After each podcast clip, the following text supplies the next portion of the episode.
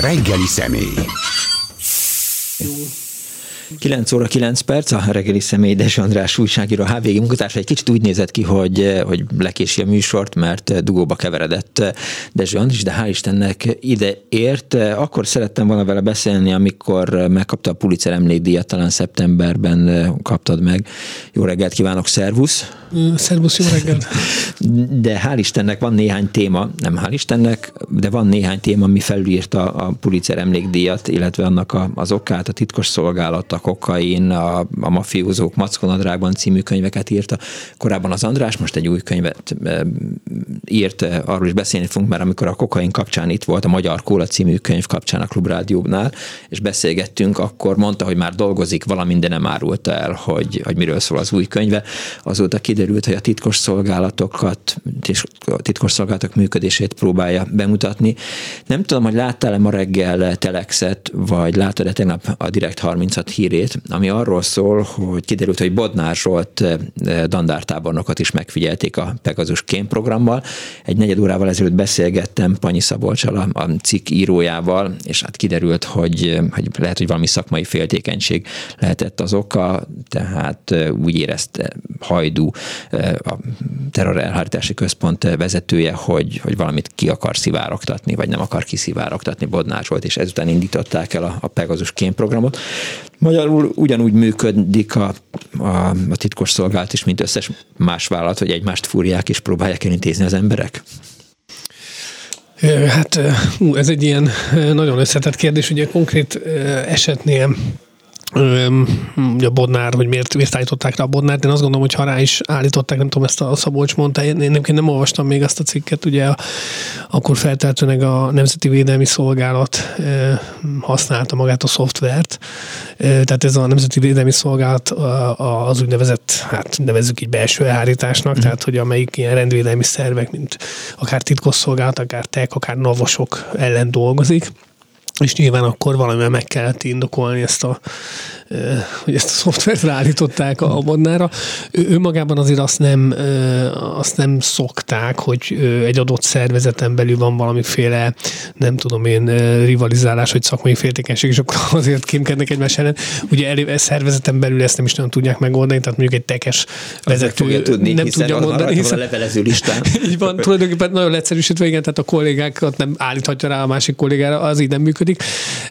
Úgyhogy azért ez így nem igaz. Az, hogy visszaéléseket, tehát itt a Pegasusnál ugye az a nagy kérdés, hogy jogszerűen használták-e, Ugye mindig az a válasz, hogy persze jogszerűen hiszen meg volt rá a miniszteri vagy a bírói engedély, de önmagában az, hogy a miniszter vagy a bíró engedélyezést ad egy ilyen, ez még nem jelent az, hogy jogszerű volt. Ezt nyilván meg kellene vizsgálni tök sok eset, esetet. Hát ott, mert... van az, ott van az Aszódi Attila, Így van. ott van Szabó András Pufi, a szerzője annak a cikknek, ami a, a Pegazus botrányról szólt, vagy egyik szerzője. Gémesi György polgármester, tehát ott van egy vállalkozó, aki ugye médiatulajdonos, tehát, tehát igazából itt ugye nagyon egyszerű. Van egy szoftver, amit elvileg terrorizmus és szervezetbűnözés ellen lehet használni, kell egy műveleti cél, tehát hogy mi a célja annak, hogy használják, azért, mert teszem azt pufi mondjuk kapcsolatban egy terroristával, meg kell indokolni azt, hogy egyébként más módon ezt nem tudjuk bebizonyítani, csak úgy, hogyha ezt a Pegasus-t használjuk. Tehát nagyon sok dolognak együtt kell állnia ahhoz, hogy egy miniszteri engedély igazából jogszerű legyen. Ugye itt az a nagy probléma az egész Pegasus ügye, hogy nincsen kontroll, a miniszter azt mondja, hogy jogszerű, aztán csókolom, az a bizottság, amelyik ezt vizsgálhatná, a Nemzetbiztonsági Bizottság ugye a parlamentben, ott egy ilyen ténymegállapító albizottságot kellene felállítani, ami konkrétan az iratokat megnézhetné. Igen. És ugye ez nem valós meg. A másik, hogy nem is biztos, hogy így vizsgálódnának, akkor ott lenne az, hogy mondjuk a Bodnár, vagy a Panyi, vagy nem tudom, a nevek. Mert szoktak olyat csinálni, hogy kérnek egy engedélyt. nevet használnak egyébként, mint korábban a titkos szolgálatok, a 3 per 3 dolgozat, hogy mindenkinek volt FNTMB, az volt a álneve után, mit tudom én, a Lidi, volt a Krasó György. Természetesen, tehát a, a, a célszemélyeket is ugye fedőnéven illetik, de igazából az engedélyezésnél ott ugye benne van a neve, csak hogy úgy szokták csinálni, egy engedélyezési kérelem, tehát ez úgy van a gyakorlatban, hogy ö, ö, van mondjuk egy műveleti tiszt, és azt mondja, hogy nekem pálinkás úgy Robertet ha valami meg kellene figyelnem, akkor ö, nyilván kell valami indok, tehát nem lehet, hogy mert te újságíró vagy, vagy riporter, vagy ilyesmi, hanem, hanem valami valami miatt. E, és akkor egy előterjesztést készít, uh-huh. azt megnézik a jogászok, hogy rendben van-e, ugyanis ez nem úgy, mint a pártállamban, de a pártállamban is egyébként kellett indok, tehát ott is, ott is azért szigorú szabályok voltak, csak ugye ott könnyebb volt az indok, mert ott a belső ellenség az ugye elég könnyen meg lehetett találni. Az a lényeg, hogy kell ugye valamilyen indok. Ez nem jelenti azt, hogy te mondjuk bűncselekményt követsz el, hanem mondjuk olyan, hiszen a titkosszolgálatok nem bűncselekmény elkövetői után mennek, hanem igazából egy ilyen preventív, így van, megelőzik. Tehát mondjuk az, hogy te, te nem tudod ugyan, de egy terroristával mondjuk kapcsolatba kerültél, vagy szélsőséges csoportokkal állsz kapcsolatban, és meg kell tudni, hogy neked pontosan milyen a viszonyod ezekhez az emberekhez. És akkor ezt leírja egy előterjesztésbe. Most a trükk az, amit, amit lehet ilyenkor alkalmazni, hogy van egy létező ügy, egy létező ö, célszemély már, mint akit valóban indokolt uh-huh. mondjuk a megfigyelés, és akkor mellé vigyeztenek egy telefonszámot az előterjesztésnél, hogy egyébként meg ez az ügyhöz kapcsolódóan ezt a telefonszámot is jól lenne megnézni, hogy ki használja, van-e kapcsolat mondjuk a célszemély és a telefonszám között. Ez érdekes, és mert akkor mondjuk az már a pufi telefonszám, vagy a te vagy, vagy a Panyi Szabolcsé, tehát akik, hát lehet tudni, hogy, hogy mivel foglalkoztak, miről írtak a, a, a közelmúltban, azt lehet tudni, hogy, hogy, hogy Panyi Szabolcs is ugye utána ment orosz ügynökök kiszorításának, foglalkozott ezzel, eh, Szabó András foglalkozott a Paksal, a, a, Paksal a, az orosz kereskedelmi, eh, a moszkvai kereskedelmi ingatlan értékesítésével még az Origónál kezdett el foglalkozni, tehát éppen olyan neveket találhatnak a híváslistájukban, vagy a kontaktjaik között, ami, amivel meg lehet indokolni az ő megfigyelésüket, de aztán utána mi történik? Hát igen, tehát hogy oké, okay, mondjuk egy előterjesztést adnak, de ugye hát ha, ez a, ha igaz az, amit ugye ezt a Direkt 36 írta, hogy, hogy ezt a szoftver csak terrorizmus és szervezetbűnözés lehet használni, akkor már megdől az egész, tehát akkor ezt a kém szoftvert nem lehetne ellenük jogszerűen bevetni, itt kezdődik, és itt is ér véget nagyjából a történet és, és nyilván ezt mondom úgy van, hogy még egy előterjesztésben több telefonszám is lehet, tehát amikor olyat hallunk, hogy Varga Judit igazságügyi miniszter mondjuk az első fél évben közel ezer engedélyt adott ki, ez nem azt jelenti, hogy ezer telefonszámot, hanem lehet, hogy három ezer telefonszám ott figyeltek így meg. Úgyhogy, úgyhogy ez mindenképpen egy ilyen ö, rigorózus ö, jogszabályhoz kötött aktus kellene, hogy legyen. Szerintem elvileg az esetek többségében az is de de mivel igazi kontroll nem létezik, tehát ezt nem tudjuk ellenőrizni, ezért már mi, mi nem tudjuk civilek úgymond, mert az ellenzéki eszköze erre gyakorlatilag nulla, bár van egy ilyen bizottság, de ez impotens, tehát csak akkor tudnánk ellenőrizni az ilyen visszaéléseket, hogyha arra a minden politikai párt részéről lenne egy konszenzus. Ilyen volt például a, már az ellenzék és a kormánypárt részéről is lenne egy ilyen ö, szándék. Ilyen volt, amikor a roma gyilkosságoknál például kiderült, Igen. hogy a katonai titkosszolgált vezetése hazudott a miniszternek, hazudott a rendőröknek, mindenkinek hazudtak, és akkor volt valóban egy ilyen szándék mindenki részéről, hogy akkor derüljön ki, hogy mi volt, és akkor feltudták az iratokat, papírokat, minden, és kiderültek a hazugságok. Na, felteszem a kérdést, hogyha tudtak hazudni a katonai titkosszolgák, és elég sokáig, akkor vajon más titkosszolgálat tud-e így leplezni, leleple, bocsánat, elleplezni egy visszaélést? Tehát az adottság vagy a lehetőség az adott. Az, hogy a te telefonszámod, vagy a te telefonod meg legyen fertőzve Pegasus programmal, azért többszörösen indokolt, nem? Ö, lehet. Tehát, ha csak a Magyar Kóla című könyvedre gondolok, ahol megpróbáltál a, a magyarországi kokain terjesztő hálózatnak a nyomára akadni, meg jutottál is a, a nyomára, beszéltél emberekkel, dírelekkel, közép- és felső szintű kokain kereskedőkkel, terjesztőkkel, akkor hát, hogy is mondjam, szóval Deső Andris az, az Megnézetted már a telefonodat? Nem, egyébként nem nézettem meg, de azt gondolom, hogy igen. Tehát, hogy, hogy e, tulajdonképpen meg rá is tudnák fogni, hogy jogszerű. Hát, hogy úgyhogy, úgyhogy innentől hát kezdve, leginkább. Úgyhogy innentől kezdve nem tudok már mit csinálni. Nyilván én, én arra figyelek nagyon, és hát nem Szóval van még egy érdekes ebben a Pegasus történetben, hogy nekem rögtön az szúr szemet, hogy valójában ezt a szoftvert lehet-e használni terroristák és bűnözők ellen. Én, akit ismerek, vagy ismertem profi bűnözőket, azok nem használtak telefont, tehát hogy az biztos, hogy erre a célra nem használtak, és általában ilyen jellegű dolgok nem beszéltek ott meg. Ugye én a szervezetbűnözéssel, magyar szervezetbűnözésről írtam könyvet, és hát ismertem olyan embereket, akik, akik azért még úgy, vagy ismerek, akik úgy azért úgy benne vannak, vagy nevek. Jellemzően ezek az emberek nem beszéltek még egyébként privátban sem nagyon ilyen ügyekről. Tehát ott van például a 90-es évek gyilkosság Igen. ügye, felderítetlen egy csomó, most elfogtak pont egy a Turek nevű embert. Én amennyire ismerem ezeket a típusú embereket, nem, úgy itt én súlyos titkokat őriznek, nem fogják, nem tudom én, cseten megbeszélni, vagy akár egyébként úgy, hogy náluk van a telefon, akkor erről csak úgy csevegni. Ugyanez igaz a terroristákra is és nyilván a, drogkeres, a nagy drogkereskedőkre is. Tehát én egy picit úgy gondolom, hogy, hogy jó hangzik ez, hogy ez a telefon ennyi mindent tud, vagy ez a Kim szoftver, hogy ennyi mindent tud egy telefonon keresztül tulajdonképpen, de én azt gondolom, hogy, hogy az igazán komoly súlyos figurák, legyen az terrorista vagy bűnöző, hát bocsánat, de, de nem fog. az nyilván nem fog telefonálni, de helyi meghatározásra, nem. követésre, útvonal ellenőrzésre. Nem, nem. Portik Tamásnak nem is volt telefonja, most csak egy példa. A komoly, most nemrég, csak hogy, hogy érzékeltessem, hogy mennyire hogy, más. Hogy kokaint?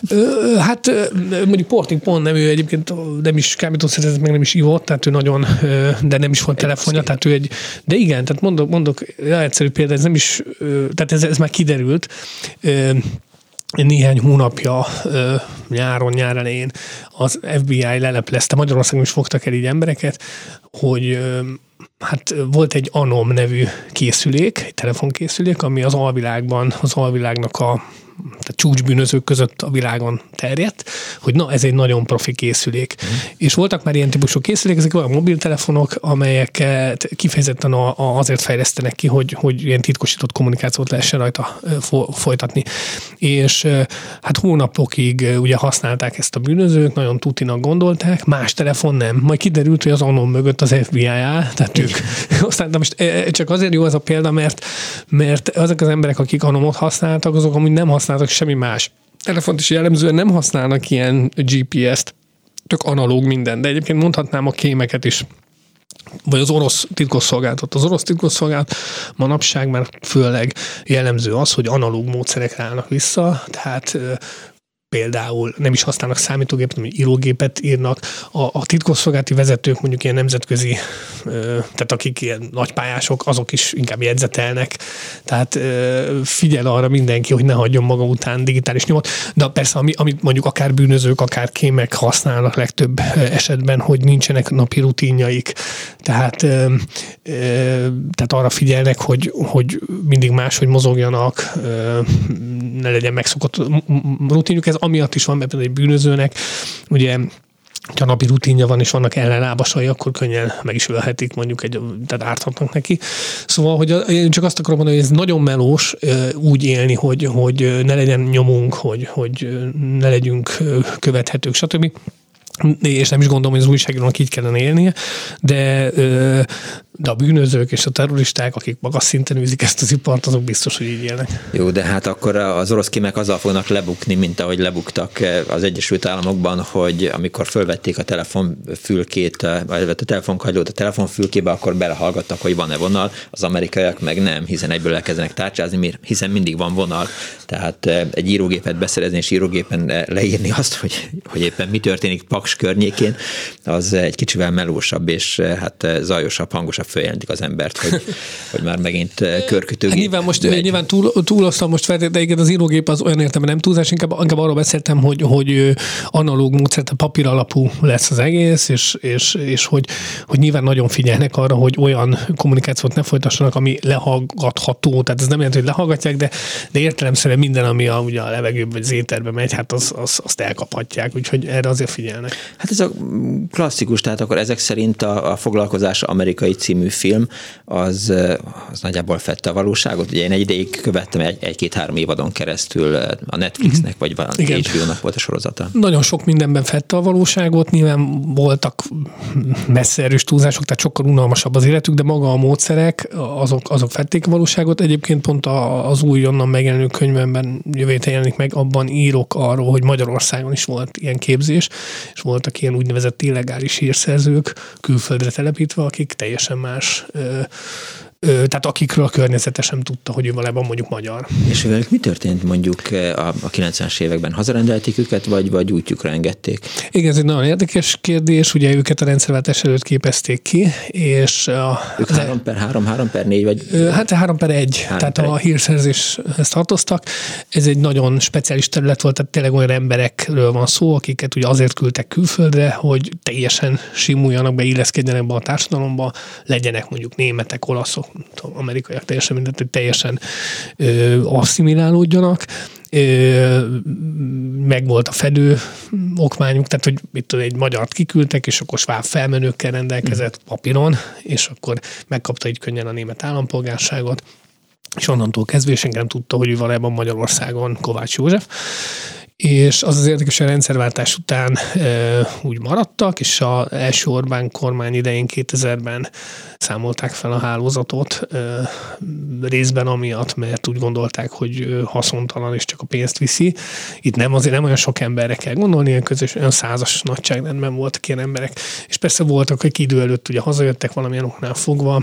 Hát ez könnyű volt mondani, hiszen Igen. rendszerváltás után nagyon sokan települtek haza, tehát nem volt különösebb oka, disszidáltam 30 éve. Így van, pontosan szépen hazajövök, tehát az, az könnyen el tudott tűnni az emberről. Egy kicsit azért térjünk rá a legfrissebb cikkedre.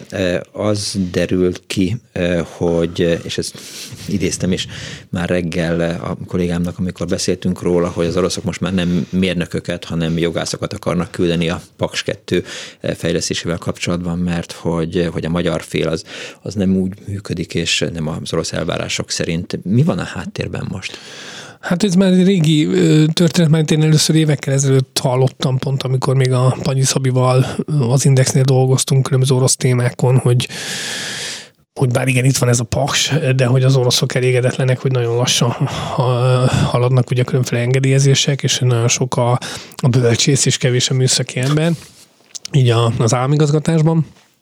Ugye régen az volt, hogy nagyon régen, hogy a Paks egy ideje, hogy idejöttek, sok-sok mérnök, elintézték a dolgot, aztán hazamentek. Most meg ugye mondjuk idejönnek, vagy ide küldik a dokumentációt orosz nyelven, ez nem kompatibilis mondjuk az EU-s szabályokkal, szabványokkal, és igazából türelmetlenkednek. Nyilván egymásra mutogatás van, tehát a magyar Ugye itt több szereplős a történet, van már egy minisztérium, ami kifejezetten ezzel foglalkozik, vagy ilyen tárca nélküli miniszter, ugye a Süli János, aki, aki megvan ezzel bízva. Vannak az oroszok, ugye a Rosszatom, aminek van itt ilyen magyarországi képviselete, és hát van a független szervezet, úgymond a atomer, tehát a atomenergiai hivatal, tehát több szereplős játék, ugye, mint engedélyező, és akkor az atomenergiai hivatalban megy be a, a különféle engedélykérek, engedélykérelmek, ezt ugye a tárca nélküli miniszter irányából jön, hát onnan a hivatalból ugye az volt a problémájuk a hivatalban, hogy ezek az engedélyek, ezek engedélykérelmek, ezek hiányz, nem, nem jó dokumentáció, nem szabványos, stb. Tehát mennek ezek a problémák. A, a magyarok, majd a tárca nélküli minisztérium oldalán pedig az, hogy, hogy hát nem ők tehetnek erről, az oroszok küldik rosszul. Tehát megy egy ilyen gyakorlatilag igen, bábeli, igen, fura adok-kapok, és akkor így nem nagyon halad. Például ez is érdekes, ezt tegnap tudtam meg, hogy, hogy ugye az volt Paks esetén, hogy lehet persze az EU jóvá hagyta ezt, de hogy 40 százalék a szerződésbe kikötötték, hogy a magyar beszállítóknak el kell érni, hogy a, a teljes projektnek 40 százaléka a magyar beszállító legyen, és hát még nincs meg például ez, a, ez az arány Ez miért? Az oroszokon múlik, vagy, vagy rajtunk magyarokon? Hát jó kérdés, igazából az oroszok döntik el egyébként. Tehát úgy van, hogy az oroszok, mivel úgynevezett kulcsra kész beruházás ez a paks, ezért, és ők a fővállalkozók, ezért hát a szerződés értelme az oroszok dönthetnek arról, hogy ki legyen a beszállító.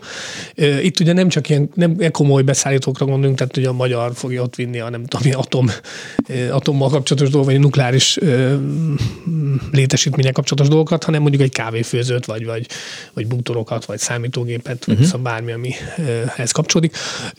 Úgyhogy igazából ezért, mivel itt csúszik ez az egész, nem kapott engedélyeket, tehát elindult már egyfajta beruházás, de az még csak az előkészítő munkák. Ma ezért gondolják azt az oroszok, hogy hát ebből lehet, hogy nem lesz semmi, és ezért hallani olyan hangokat, hogy, hogy akkor nem is mérnököket kell ide küldeni, hanem jogászokat, ami azért érdekes, mert mondjuk, hogyha esetleg egy kormányváltás esetén lehet majd mutogatni az ellenzékre, hogy na, nem akartátok paksot, ez lett az eredménye. Hát, hogyha nem ez kormányváltás... Nem, mondta, nem mondta az ellenzék, hogy nem akarja paksot. Hát igen, nem, de... de... Tehát a, a, a, az utolsó jelölti vitán is, ez nem tudom, hogy az utolsó jelölti vitán, vagy a Greenpeace által szervezett HVG-s vitán, de szóba került paks kérdése, és senki nem mondta azt, hogy nem kell. Így van, úgyhogy hát igen, nem mondták, csak, csak nyilván volt, korábban voltak ilyen hangok, tehát majd lehet azt mondani, hogy hát úgysem akartátok, akkor ugye volt nagyon sok vita erről, hogy az oroszok, illetve hogy oké, épül egy ilyen, de miért az oroszok, építik, stb. Meglátjuk. Én, én amúgy paksal behatóban nem foglalkoztam, igazából ezért volt számomra érdekes az inform, ez, a, ez az új helyzet, mert most ez, ami leginkább terjed ebben a körben, hogy lehet, hogy nem lesz belőle semmi hogy van ez a 40 os elvárás, tehát hogy, hogy majd magyar cégek jelenhessenek meg, adott esetben szállíthassanak kávéfőzőt, de megjelennek azok a pályázatok, amiken el lehet indulni, vagy, vagy ez szintén az oroszokon múlik? És... Megjelennek, és viszonylag transzparens is egyébként. Én pont megnéztem, nézegettem végig a, ezeket a pályázatokat, egy ilyen orosz oldalon, angol nyelven is elérhető. Meglepően egyébként tényleg transzparens az egész, úgyhogy lehet tudni, hogy kik indultak, ki nyert, milyen keretösszegről van szó. A magyarok, például ügyvédi iroda, fordítók, uh-huh. bútorszállító, számítógépek. Nem mindent Mészáros Lőrinc nyer? Nem, hát nyilván ezek nem olyan nagy pénzek. Tehát azért a kicsi is lehajol. De kicsi, igen, az igaz. De, de egyébként, amit a Mészáros, meg így a nagy magyar oligarchák, ahhoz képest az sem akkora pénz, mint, az, e- mint amit egyébként nagyon nagy ugye, nemzetközi multik visznek el. Tehát itt azért pár milliárd forint az eltörpül. De például voltak érdekességek, amik pont így a magyar szerzések kapcsán találtam, hogy egy, egy, egy vendéglátós, budapesti vendéglátós cég tényleg csak ilyen, ilyen vendéglátóipari profilja van monitorokat szállított be pár millió forintért, akkor volt olyan, amelyik... Jó azért ajtón belül lenni. Tehát, igen, hogyha igen. már az ember vitt néhány monitort, akkor utána esetleg egy, ha már vendéglős vagyok, akkor egy jó munkai mezát nagyon szívesen csinálni. Igen, Paks igen, igen, igen. Akkor volt olyan, aki Paksi cég 2018-ban alakult, meg Bakson alakult egy ilyen cég, és és ilyen adminisz, irodai adminisztratív eszközök, vagy ilyesmi volt, a, amit megnyertek, és látszik, hogy ez egy bevétele volt a cégnek, tehát ez egy 20x milliós uh-huh. tender. Ezek érdekesek, ezek az apró beszerzések, és nekem ami információm volt, hogy azért az orosz titkosszolgálat az nagyon figyelgette itt a, az itteni embereit, a, vagy az itteni orosz, rosszatomos orosz dolgozókat, és hogy milyen kis beszerzések vannak, és hogy volt egy-két ilyen, hát ilyen furcsa ügylet, amire azért felfigyeltek, és úgy dokumentálták, tehát hogy... Magyarul attól félnek, hogy, eh, hogy, hogy valaki rossz szándékkal közelít a Paks 2 Nyilván az oroszok azok ugye ez nekik tehát az oroszok úgy dolgoznak, hogy a külföldre mennek. Ezeket ez nem csak orosz sajátosság, nyilván minden államnak így kellene csinálni egyébként, hogy van, van egy beruházás a külföldön, és akkor azért szemmel tartja a, a, a titkosszolgálatuk, a saját mhm. titkosszolgálatuk, hogy egyébként az hogy, hogy halad, kiket környékeznek meg esetleg a sajátjaik közül, milyen kis ügyletek folynak. Tehát ez teljesen normális. Itt, itt inkább az az érdekes, hogy hogy vajon a nagyobb halakkal mit csinálnak, azokat is így, így nézegetik-e, mint akár Mészáros, akár a többiek. Ha most fogadni kellene arra, hogy, hogy lesz a Paks 2, Hát jó kérdés, az, jó kérdés, én nem, mondom, én nem foglalkoztam ezzel mélyebben, de az biztos, hogy... De hát ha megjelennek ilyen alacsony szinten hangok, azért igen, korábban erről nem volt szó. Hát igen, úgy tűnik, hogy inkább azt mondom, hogy akikkel beszéltem, és akik viszont ezzel foglalkoznak, vagy a munkájuk miatt dolgoznak rajta, azok abszolút reális forgatókönyvnek tartják, hogy nem lesz belőle semmi, akkor így mondom, és hogy recseg ropog a, a projekt. Ez, ez egyértelmű. Az, hogy, tehát ennyi, tehát, tehát nagyon sokan tényleg úgy beszéltek erről, hogy simán elképzelhető, hogy nem lesz belőle semmi. És akkor mi lesz velünk? Áram nélkül maradunk, mert sötét lesz, meg minden? Hát most ugye ez az érdekes, a Paks ugye működik, és most pont ezért érdekes, és sokan összefüggésbe hozzák, hogy esetleg nem lesz semmi Paksból, és esetleg, vagy Paks 2-ből is ezt már esetleg tudják, vagy sejtik mm, bizonyos szinteken, hogy felmerült, és reális forgatókönyvnek számolnak azzal, hogy a Paks 1-nek az üzem, üzemidejét meghosszabbítják 10 évvel.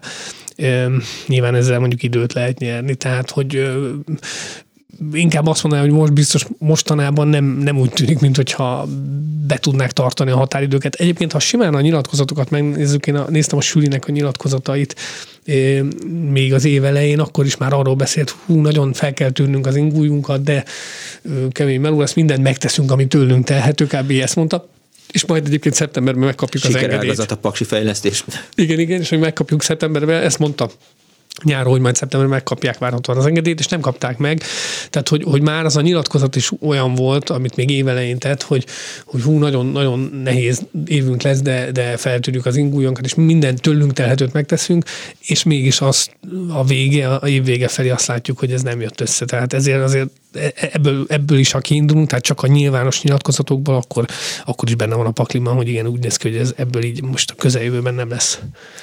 Említetted azt, hogy, hogy együtt dolgoztál Panyi Szabolcsal oknyomozó riporterek között. Van egy ilyen verseny, vagy, vagy van munkakapcsolat? Tehát most már két különböző helyen dolgoztok, megosztotok egymással információt, segítetek egymásnak, vagy hát azért úgy vagytok, hogy mindenki a saját pecsenyét sütögeti? Én azt gondolom, hogy, hogy segítünk egymásnak, megosztunk egymással információt. Ugye egy picikét más a profil, tehát ugye a Direkt 36-nál van, ami azért kifejezetten csak oknyomozásra áll rá, nagyobb témákon dolgozik, dolgozik. Rám jellemző, hogy én sokszor ilyen mikrosztorikon is, tehát amelyek, amik nem annyira ilyen nagy horderejűek, mint az övé, nagy kifutásúak. Természetesen abszolút jó, a, ugye barátságban is vagyunk, és, és, és együtt is szoktunk működni, vagy segítünk egymásnak ebben-abban. Abszolút, tehát nincs ö, rivalizálás. Én, én nagyon örülök a, az ő sikereinek.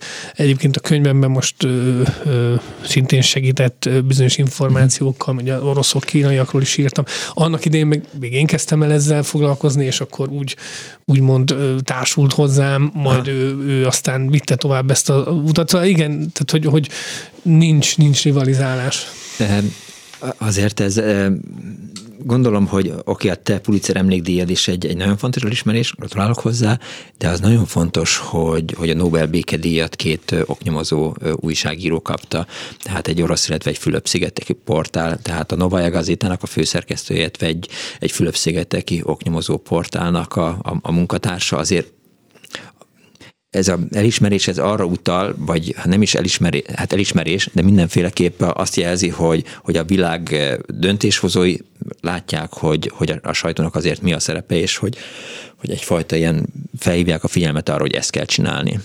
Igen, mert ugye elindult már egy pár éve az a tendencia, hogy hát igazából az újságírókra nincs is szükség, hát nincs, meg igazából egy konstruált... intelligencia megírja a híreket. Így van, meg vagy konstruált valóság, meg, meg, meg minden, ugye ezt főleg a kormánypárti sajtó mondja, hogy nincs is független újságírás, vagy egy szabad újságírás minek, hiszen, hiszen az újságíró is egy politikai aktor, egy politikai szereplő, úgyhogy ezért is nagyon jók ezek, és azt látom egyébként, hogy miközben ugye Persze, a Pegasus kapcsán arról beszélünk, hogy hát a technikai fejlődés miket tesz lehetővé, akár arról, hogy embereket megfigyeljünk, meg ugye Kínában is, ami kialakult, az is már teljesen durva, hogy ilyen totális megfigyelés alatt tartja az állampolgárét az állam, és köszönhetően a digitális technológiának, ugyanakkor meg ebből a nyilvánosság is nagyon sokat Moszkvában nyer. is most a digitális, az, biometrikus azonosítást vezették be talán, vagy vezetik Igen. be az egyik kerületben. Igen, de hogyha a másik oldalát nézed, akkor pedig azt látod, hogy, hogy a, az újságírók is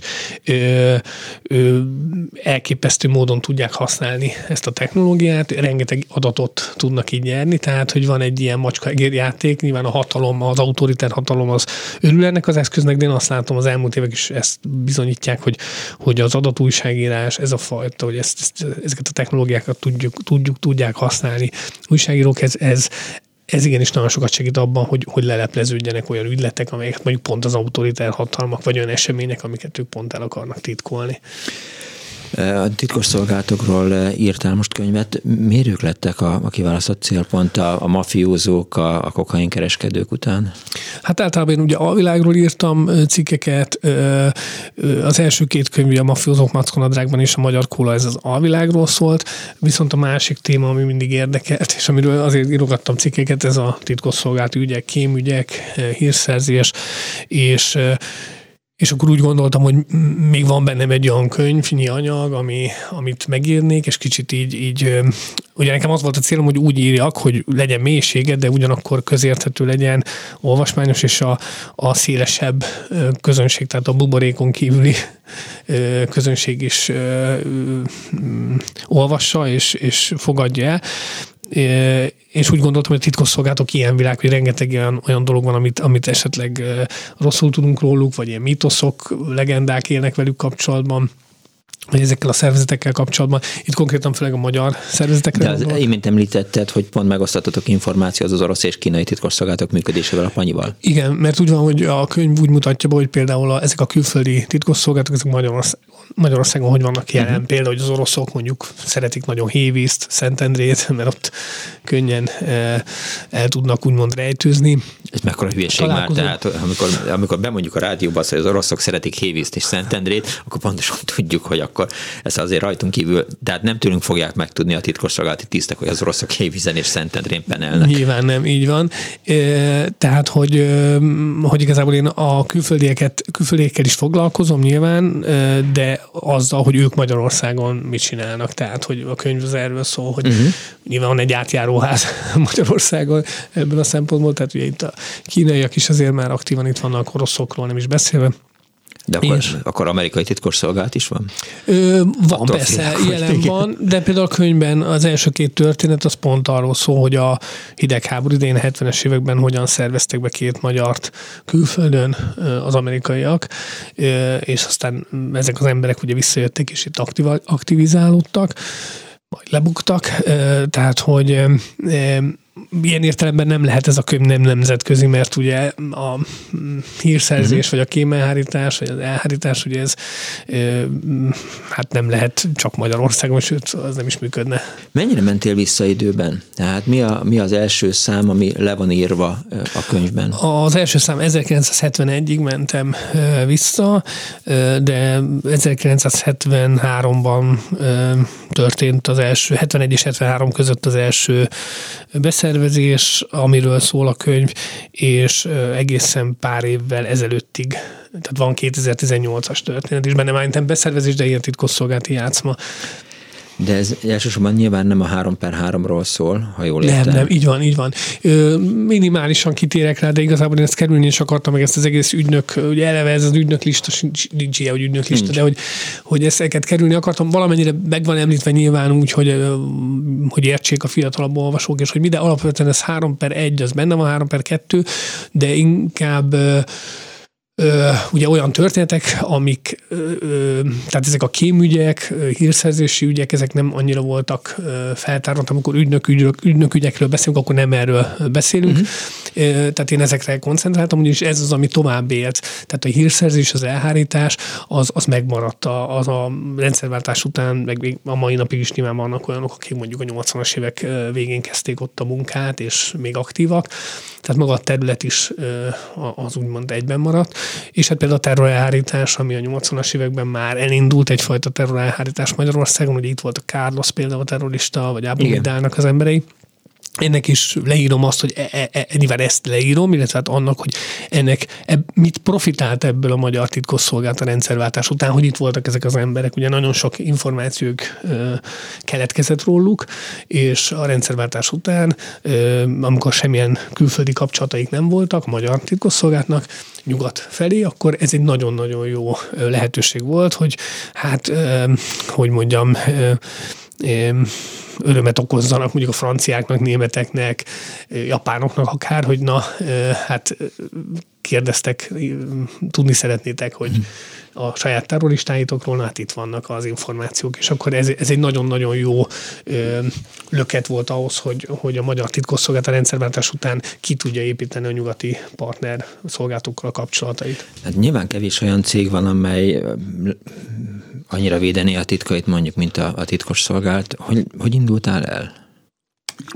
Hát először is a 70-es évek története, 70-es, 80-as évek történetét a történeti levéltárban most már ö, lehet kutatni. Volt olyan terület, ami kértem a feloldását, az nem sikerült, tehát hogy, de alapvetően ezek... a szereplők még élnek? Valószínű, hogy emiatt, de illetve hát a többire is élnek még a szereplők ö, része, de az a lényeg, hogy, hogy a történeti levéltárban tudtam azt uh-huh. a részt. Én, Hát a többi az az volt, hogy meg kell találnom azokat az embereket, akik eh, egykoron ott dolgoztak, ismerik ezt a területet, eh, és hát ez volt a munkának a, a tehát lesz olyan történet benne, ami most derül ki, úgymond, és pár éve történt. Hát ez, ez, ez nyilván az, a munkának az a része, ami, ami ami az információszerzés.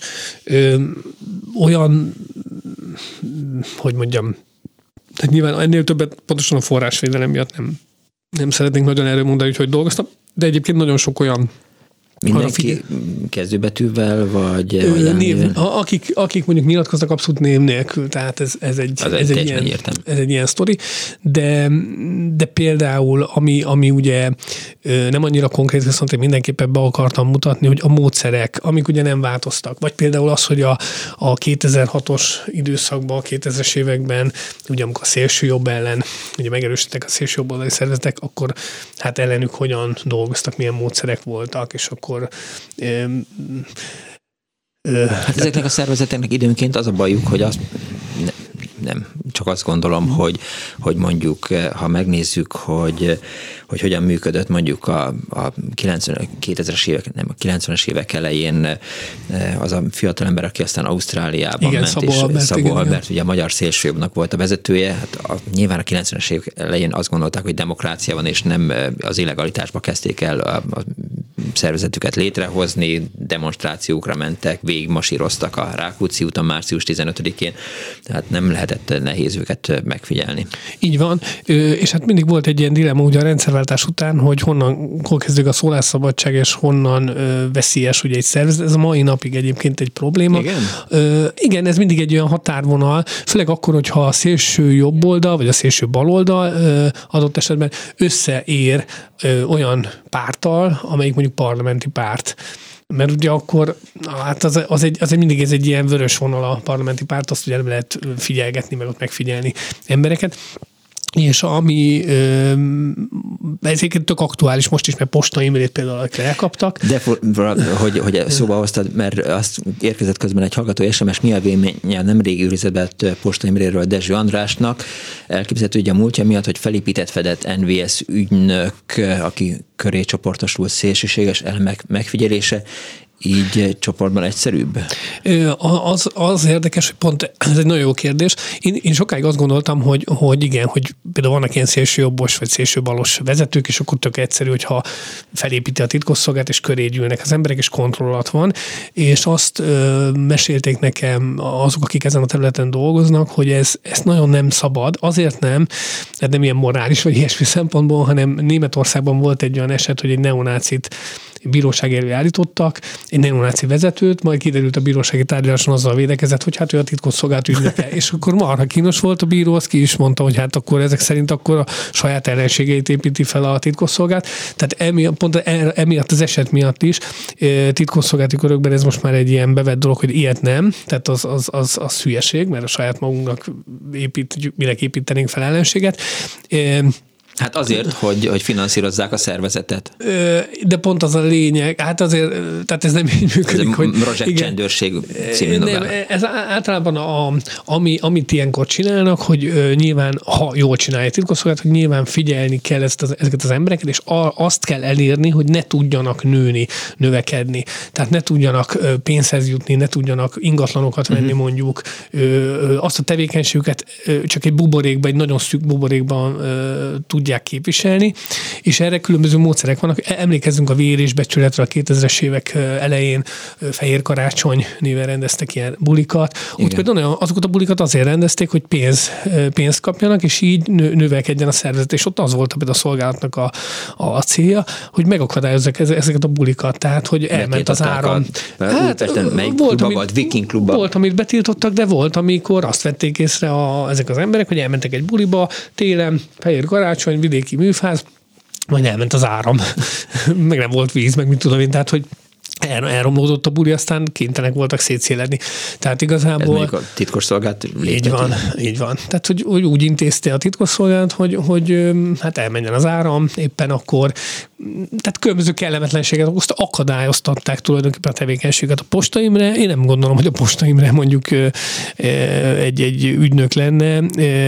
Egyszerűen vannak ilyen emberek, mint ő, és hát átlépett egy olyan határt, aminél ugye mondjuk elég hülye is volt, ugye a internetre felrakta ezt a videót, tehát ahonnan már nem is titkosszolgálati ügy ez, hiszen elkövetett egy olyan, ugye egy előkészület az emberülés, tehát felbújtást, hogy nem tudom, most jogilag elég sok mindent rá lehet húzni, én láttam azt a felvételt, tehát, hogy innentől nyílt ügy az egész, tehát semmi köze a titkosszolgálatnak, egy nyílt ügy. Egy rendőrségi ügy. Egy rendőrségi ügy, illetve innentől már mondom, nincs keresni valója a titkosszolgálatoknak. A titkosszolgálatok ott jelennek meg, ahol, ahol, tehát tényleg az a jobb esetben az a cél, hogy akadályoztatva legyenek ezek a szervezetek, mert ilyen szervezetek mindig lesznek, és önmagában az sem egy probléma, hogy valaki mondjuk Hitlerrel fekszik, vagy kell, amennyiben ezt nem kezd el úgy propagálni, hogy más hogy kelljen mindenki Hitlerre. Így van, így van. És, és onnantól, ahol, vagy, vagy mondjuk, hogyha eszközévé válik mondjuk egy ilyen szélsőséges figura valamelyik külföldi titkosszolgálatnak, a györköség esetében, ugye györkös az István az oroszok, igen, ott a, a GRU, az orosz katonai titkosszolgálat megjelent a ilyen fegyveres gyakorlás közben, és úgymond így segített őket. Na innentől meg kémelhárítás ügy egyben. Tehát egy rizikófaktor, de ezek, ez az, aminek a titkosszolgálatnak dolgoznia kell, nem mondom akkor, amikor már valaki tényleg lövöldöz, elkezd lövöldözni, vagy, vagy de a roma gyilkosság, ez, ez abszolút rendőrségügy, ez bűnügy. Említetted egy, egy fél szóval azt, hogy, hogy hogyan sikerült kiépíteni nyugat-európai országokkal, tehát a rendszerváltás után nyugati titkosszolgálatokkal, magyar titkosszolgálatok kapcsolatot, nyilván a, a, a közös védelem érdekében együttműködnek, és csak azért kérdezem, mert hogy, hogy azt lehet hallani, pont talán Panyi Szabolcs írt arról, hogy, hogy bizonyos dolgokat az Unió már igyekez, el, igyekez szik elhallgatni Magyarország elől, mert hogy nem bíznak bennünk, mert hogy, hogy az oroszoknak vagy a kínainak, kínaiaknak információkat szivárogtatunk. Igen, hát ugye nem az Unió, az Uniónak nincsen titkosszolgálata, de uniós ö, államoknak a titkosszolgálatai, vagy akár nato belül igen hallani ilyen hangokat. Ö, egyébként ez nem csak magyar sajátosság, az osztrák titkosszolgálatnak se nagyon akar, akarnak információkat adni, mert tudják, hogy nagyon sok minden onnan közvetlenül aztán eljut az oroszokhoz, de a magyarokra is egyébként ez jellemző. Ez ugye egy nagyon-nagyon, gyakorlatilag ez a legfontosabb kérdés, hogy milyen a nemzetközi együttműködés, ugyanis ahogy az újságírásban is egyedül egy újságíró sokkal kevesebbet tud elérni, mint mondjuk egy nemzetközi újságíró ö, csoport, mint amilyen a Pegasus feltáró ö, csoport, vagy a Pandora papírokat, amikor nemzetközi együttműködésbe fognak össze. Ugyanez igaz a titkosszolgálatoknál, a komoly, igazán komoly műveleteket hát nem lehet Magyarországon megcsinálni. Tehát ez nem úgy működik, hogy, hogy csak egy műveletet, és itt Budapesten megcsinálom, ez nem így működik. Egyszerűen a nagy műveletekben olyan nemzetközi mozgás van, olyan nemzetközi együttműködés kell. Hát eleve a találkozók mondjuk, amiket bonyolítanak kémek, azok nem úgy, hogy Budapesten, hát akkor azt csináljuk Budapesten, aztán csináljuk holnap is Budapesten, tehát, tehát itt utaznak ide-oda, amoda, és ezek, ezek nem, ezek úgy mondom, nem rendőrségi akciók, tehát itt, itt játszmázni kell, itt, itt kreatívnak kell lenni, tehát ö, ö, itt hosszú évekig tart, míg mondjuk valakit ö, ö, jól feldolgoznak, és hogyha ez egy komoly tényező, ez egy, ez egy nagy játékos,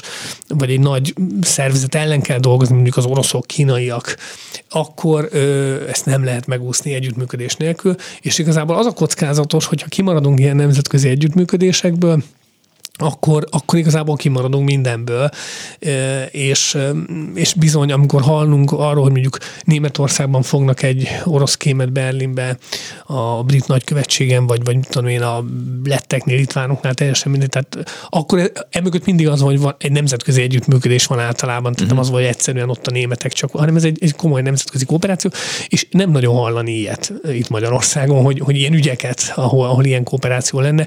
Én azt nem gondolom nagy kooperáció Oroszországnak mondjuk a CIA ad egy fülest arról, hogy Kecskeméten van egy srác, aki hát az iszlám állam behűítette. Tehát nem ilyesmire mhm. gondolok, hanem, hanem ennél komolyabb ügyekre.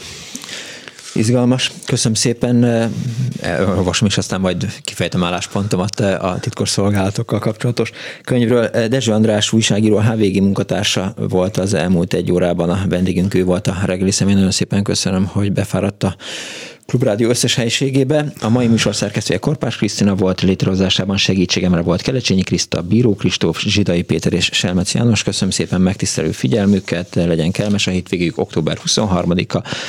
Demonstráljanak itt-ott, ott békemeneteljenek, vigyázzanak magukra.